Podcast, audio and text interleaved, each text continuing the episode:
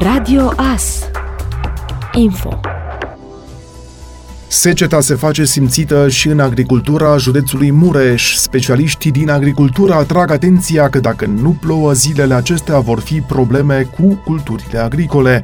Situația este sensibilă mai ales în zona de câmpie a județului, unde, pentru prima dată după mulți ani, s-ar putea declara seceta pedologică. În acest caz ar fi afectate atât culturile semănate în acest an, cât și porumbul și floarea soarelui semănate anul trecut pe aproape 90.000 de hectare hectare. La fel ca în cazul pagubelor cauzate de inundații, agricultorii mureșeni a căror producții vor fi afectate în proporție de peste 30% pot depune cereri la administrațiile locale pentru a fi despăgubiți.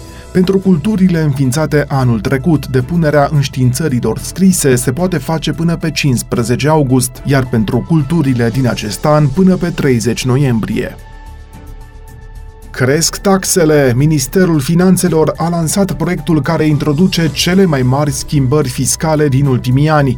Astfel, la micro-întreprinderi, plafonul scade la 500.000 de euro, vor fi limitate consultanța și managementul și dispare micro fără angajați. În Horeca, TVA-ul va crește de la 5 la 9%, iar impozitul specific se abrogă, fiind înlocuit cu impozitarea pentru micro-întreprinderi de 1%. Cresc și accizele la tutun și alcool, de asemenea, crește la 19% TVA-ul pentru băuturi cu conținut ridicat de zahăr. Vor fi majorate și impozitele pe clădiri și terenuri prin trecerea la impozitarea în funcție de valoarea din grila notarială.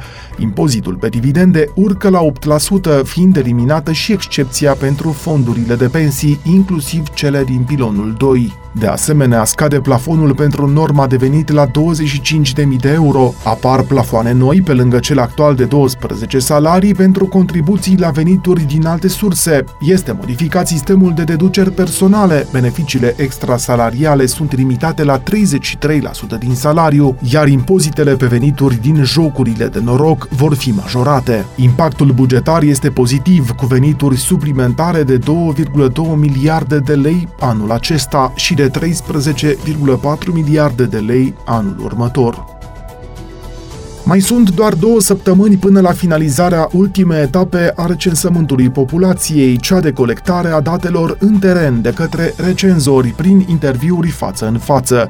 În unele localități, procedura a fost finalizată, dar mai sunt multe zone în care procesul este îngreunat de refuzul cetățenilor de a discuta cu recenzorii. Sunt foarte multe persoane care nu deschid ușile, deși au fost recenzorii de 5-6 ori la domiciliul lor. Se aude că sunt în casă, se uită pe vizor, ne uităm și noi la vizierul de la scara blocului și vedem că în gospodăria respectivă sunt 3-4 persoane. Peste o săptămână, în urma listelor pe care le vor întocmi toți recenzorii, o să meargă probabil personalul de recensământ împreună cu poliția și dacă nici atunci nu vor să fie recenzați, cu siguranță vor primi o amendă, a declarat un director al Direcției Județene de Statistică Ion Popescu. În prima etapă a recensământului populației, cea de autorecenzare, care s-a încheiat la sfârșitul lunii mai, 47% dintre locuitorii României răspunseseră la chestionar.